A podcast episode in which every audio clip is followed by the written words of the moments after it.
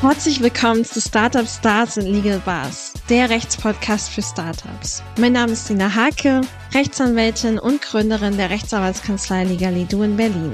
In diesem Podcast geht es darum, dir als Gründerin oder Gründer alle Rechtsthemen rund um Startups näher zu bringen und dir hoffentlich so den Zugang dazu zu erleichtern. Also, lass uns loslegen.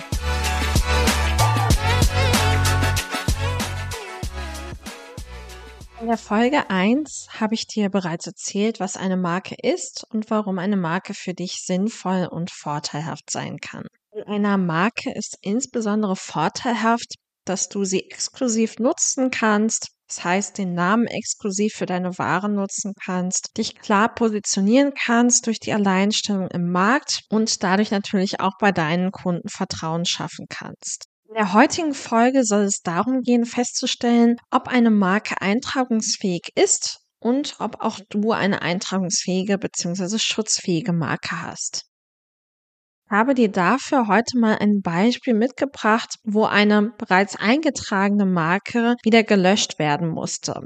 Das ist die sogenannte Marke Black Friday. Ist sicherlich jedem bekannt, steht für eine besonders preisgünstige Art und Weise zu shoppen, findet normalerweise so gegen Ende November statt und ist aber natürlich eine Bezeichnung, die besonders viele Unternehmen zur Bewerbung ihrer Angebote und Rabatte verwenden möchten. Die Marke Black Friday musste gelöscht werden, da es sich um einen Begriff handelte, so zuletzt entschieden, der dem allgemeinen Sprachgebrauch vorbehalten ist und demnach als Marke nicht schutzfähig ist und frei genutzt werden kann. Es war 2014 einem Unternehmen tatsächlich gelungen, diese Bezeichnung Black Friday durch eine Anmeldung beim deutschen Patent- und Markenamt, dem DPMA, vom allgemeinen Sprachgebrauch auszuschließen, und zwar durch die Eintragung als Wortmarke. Und mit der erfolgreichen Markenanmeldung konnte dann auch nur noch dieses Unternehmen als Markeninhaber das Recht geltend machen, die Marke zu benutzen. Und dies auch ausschließlich. Anderen Unternehmen kann die Verwendung entweder komplett verboten werden oder sie werden an Bedingungen geknüpft, wie etwa die Zahlung einer Lizenzgebühr. Wer sich nicht daran hält und eine eingetragene Marke ohne Genehmigung des Inhabers nutzt, begeht dann eine Markenrechtsverletzung und riskiert abgemahnt zu werden. Allerdings dann die Wendung in 2018. Dort entschied dann das Bundespatentgericht, dass die Marke Black Friday für bestimmte Dienstleistungen im Bereich Werbung eben nicht mehr markenrechtlich geschützt sein soll. In diesen Bereichen wurde die Wortmarke zum Teil dann gelöscht und nach einer dann erfolgten Rechtsbeschwerde durch ein Unternehmen landete der Rechtsstreit dann vor dem Bundesgerichtshof, vor dem BGH. Dieser bestätigte dann die Entscheidung des Bundespatentgerichtes und die Marke Black Friday muss für den Bereich Elektro- und Elektronikwaren und auch für zahlreiche Dienstleistungen rund um die Werbung gelöscht werden. Warum hat das Gericht so entschieden? Es hat gesagt, dass die Marke nur beschreibend und eben nicht rechtserhaltend ist und auch nicht markenmäßig genutzt wurde. Denn die angesprochenen Verkehrskreise haben diesen Begriff als Beschreibung einer Rabattaktion erkannt. Die Bezeichnung Black Friday steht nun wieder allen offen, die für ihre Angebote und Schnäppchen im Rahmen der Cyber Week werben möchten. Beispiel soll dir verdeutlichen, wie wichtig es ist, einzuordnen und vorher zu prüfen, ob denn eine Marke auch schutzfähig ist einen Schutz des Zeichens zu gewährleisten, enthält das Markengesetz in Paragraph 3 genauere Anforderungen. Als Marke können alle Zeichen, insbesondere Wörter, einschließlich Personennamen, Abbildungen, Buchstaben, Zahlen, dreidimensionale Gestaltung, Hörzeichen etc. sowie sonstige Aufmachungen einschließlich Farben und Farbzusammenstellungen geschützt werden. Wichtig dann aber, die geeignet sind, Waren oder Dienstleistungen eines Unternehmens von denjenigen anderer Unternehmen zu unterscheiden. Hingegen definiert der Paragraph 3 des Markengesetzes, dass dem Schutz als Marke nicht zugänglich sein sollen Zeichen, die ausschließlich aus einer Form bestehen, die durch die Art der Ware selbst bedingt ist, die zur Erreichung einer technischen Wirkung erforderlich ist oder die der Ware einen wesentlichen Wert verleiht. Ist das Zeichen also für eine bestimmte Wirkung erforderlich oder durch die Art der Ware selbst bedingt, ist es natürlich nicht schutzfähig. Heute möchte ich also eine Liste der Kriterien durchgehen, auf die es bei der Einstufung der Schutzfähigkeit ankommt. Als allererstes Punkt eins muss man sich fragen, welche Formen man als Marke schützen möchte. Paragraph 3 des Markengesetzes verdeutlicht dabei, dass grundsätzlich alles schutzfähig ist, was durch die menschlichen Sinne wahrnehmbar ist. Voraussetzung ist dabei die Eignung des jeweiligen Zeichens, die damit gekennzeichneten Produkte von denen anderer Unternehmer abzugrenzen. Vielseitigen Formen der Marke sind ebenfalls im Paragraph 3 des Markengesetzes geregelt. Die häufigste Form der Marke ist die Wortmarke, welche aus einzelnen oder mehreren Wörtern, wie zum Beispiel Mercedes-Benz, aus Buchstaben und Zahlen, zum Beispiel BMW, sowie Sätzen und Texten bestehen kann. Sehr oft werden auch Bildmarken verwendet. Zulässig sind dabei Abbildungen jeder Art, sofern ihre Unterscheidungskraft eindeutig zu erkennen ist. Als Beispiel kann man hier die vier Ringe von Audi nennen oder das Zeichen von Saint Laurent. Als Wortbildmarken gelten wiederum die Kombination von Abbildungen und Wörtern, zum Beispiel das Krokodil mit dem Schriftzug Lacoste und die besondere grafische Gestaltung von Wörtern, Buchstaben oder Zahlen. Neuere Formen stellen die dreidimensionalen Marken dar. Dazu gehört zum Beispiel das iPhone. Weitere neuere Formen sind die Farbmarken, wie zum Beispiel die lila Farbe für Milka oder die türkise Farbe für Tiffany und Co die Hörmarke, zum Beispiel ein Jingle eines Radiosenders oder die Bewegungsmarke. Die Bewegungsmarke stellt dabei eine Abfolge bewegter Bilder dar. Der erste Punkt ist es also abschließend festzustellen, welche Form von Marke man hier eintragen lassen möchte.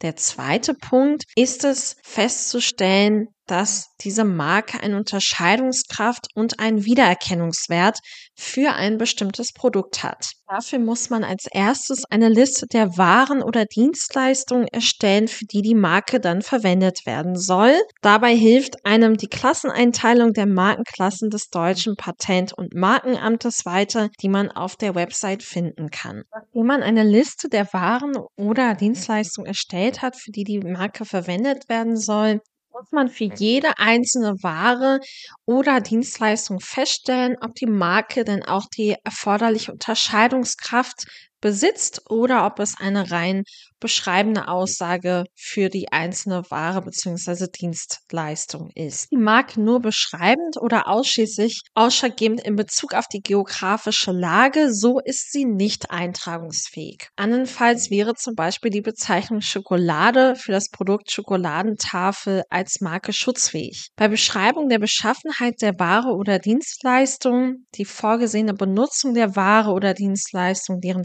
Verwendungszweck, die Art, Zeit und den Ort des Gebrauches sowie mögliche Produktwirkungen der Ware handelt es sich um rein beschreibende Aussagen, die nicht schutzfähig sind.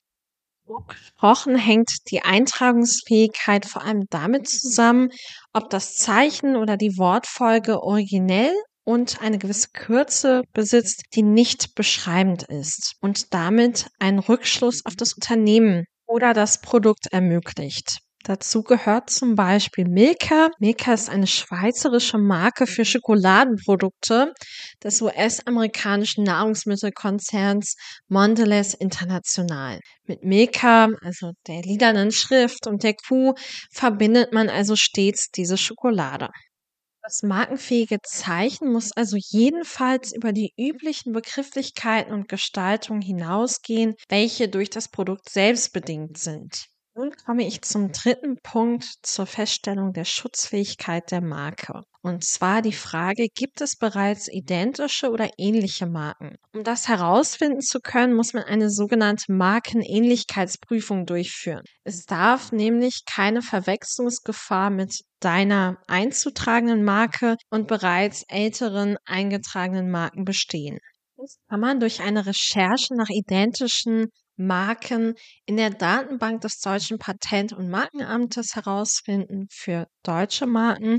Für die europäischen Gemeinschaftsmarken kann man eine Markensuche beim Amt der Europäischen Union für geistiges Eigentum, die EU-IPO, durchführen und so sicherstellen, dass es keine identischen europäischen Gemeinschaftsmarken gibt. Genauso können internationale Marken auf der Seite der World Intellectual Property Organization, der WIPO, recherchiert werden. Allerdings hat es sich damit noch nicht mit der Recherche erledigt, denn man muss nicht nur nach identischen Marken schauen, sondern auch nach ähnlichen Marken, wo eine sogenannte Verwechslungsgefahr bestehen könnte. Dabei müssen Datenbanken akribisch nach Marken durchsucht werden, die eine gewisse Ähnlichkeit haben und die auch in dem ähnlichen Waren- oder Dienstleistungsspektrum und der gleichen geografischen Lage genutzt werden. Einen späteren Widerspruch möglichst zu vermeiden bzw. Markenrechtsstreitigkeiten sollte man dort also mit Dacht und Akribie vorgehen. Dabei sollte sich die Recherche auch nicht nur auf die Durchsicht der Datenbank des deutschen Patent- und Markenamtes beschränken, sondern auch auf eine umfassende Google-Recherche, um festzustellen, ob es ältere Marken gibt, die nicht eingetragen sind. Denn kleine Erinnerung nach Paragraph 4 des Markengesetzes kann ein Markenschutz auch schon dann entstehen, wenn das Zeichen im geschäftlichen Verkehr benutzt wird und das Zeichen innerhalb beteiligter Verkehrskreise als Marke Verkehrsgeltung erworben hat. Das bringt mich auch schon zu meinem nächsten Punkt, nämlich wie man dann schlussendlich Schutzfähigkeit erlangt, wenn man zu dem Schluss gekommen ist nach einer durchgeführten Markenrecherche, dass die Marke schutzfähig ist. Nach Paragraph 4 des Markengesetzes entsteht Markenschutz Nummer eins durch Eintragung eines Zeichens als Marke in das vom Patentamt geführten Register. Zweitens durch die Benutzung eines Zeichens im geschäftlichen Verkehr, soweit das Zeichen innerhalb beteiligter Verkehrskreise als Marke Verkehrsgeltung erworben hat oder durch die im Sinne des Artikels 6 der Pariser Verbandsübereinkunft zum Schutz des gewerblichen Eigentums notorische Bekanntheit erworben hat. Die Eintragung eines Zeichens ist aber natürlich die absolut rechtssicherste Möglichkeit, Schutzfähigkeit zu erlangen. Aber die Schutzfähigkeit durch Verkehrsgeltung geht, wie gesagt, auch.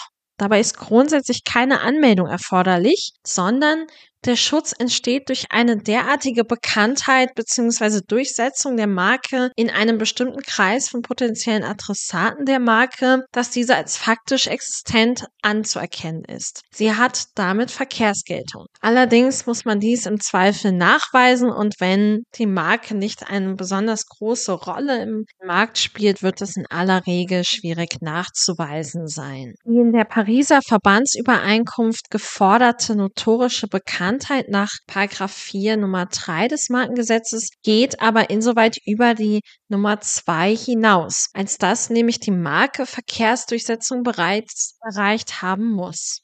Bezeichnet einen Grad an Bekanntheit, welcher in besonderer Form über die bloße Kenntnis im Verkehrskreis, also die Verkehrsgeltung nach Nummer 2, weit hinausgeht. Zuletzt überprüft das DPMA, also das Deutsche Patent- und Markenamt, die Markenanmeldung auf absolute Schutzhindernisse. Absolute Schutzhindernisse sind beispielsweise eine fehlende Unterscheidungskraft, die für die allgemeine Benutzung freizuhaltende beschreibende Angaben, ein in der Marke enthaltenes Hoheitszeichen, zum Beispiel eine deutsche Flagge oder ob es einen Verstoß gegen die guten Sitten oder die öffentliche Ordnung gibt. Sollte das nicht vorliegen, kann die Marke dann eingetragen werden. Wie immer kann dies nur eine Übersicht zu dem Thema der Schutzfähigkeit einer Marke sein und dir bei der ersten Einschätzung helfen. Du solltest die Form der Marke und die Verwendungsart zunächst festlegen. Das heißt, für welche Waren oder Dienstleistungen die Marke genutzt werden sollen und dann eine Markenrecherche vornehmen. Auch etwaige Schutzhindernisse müssen beachtet werden. Allerdings beachte, dass diese Folge keine individuelle Rechtsberatung ersetzen kann. Wenn du dir also überlegst, ob du eine Marke eintragen lassen kannst oder schon im Prozess der Eintragung bist und Unterstützung bei deiner Markenstrategie benötigst, dann freue ich mich, mit dir in einem ersten Beratungsgespräch durchzugehen, wie ich dir im Einzelnen weiterhelfen kann. Dazu kannst du gerne unter dem Link in den Show Notes auf meiner Website ganz unkompliziert einen Termin bei Calendly buchen und dann freue ich mich von dir zu hören. Bis dahin, alles Gute.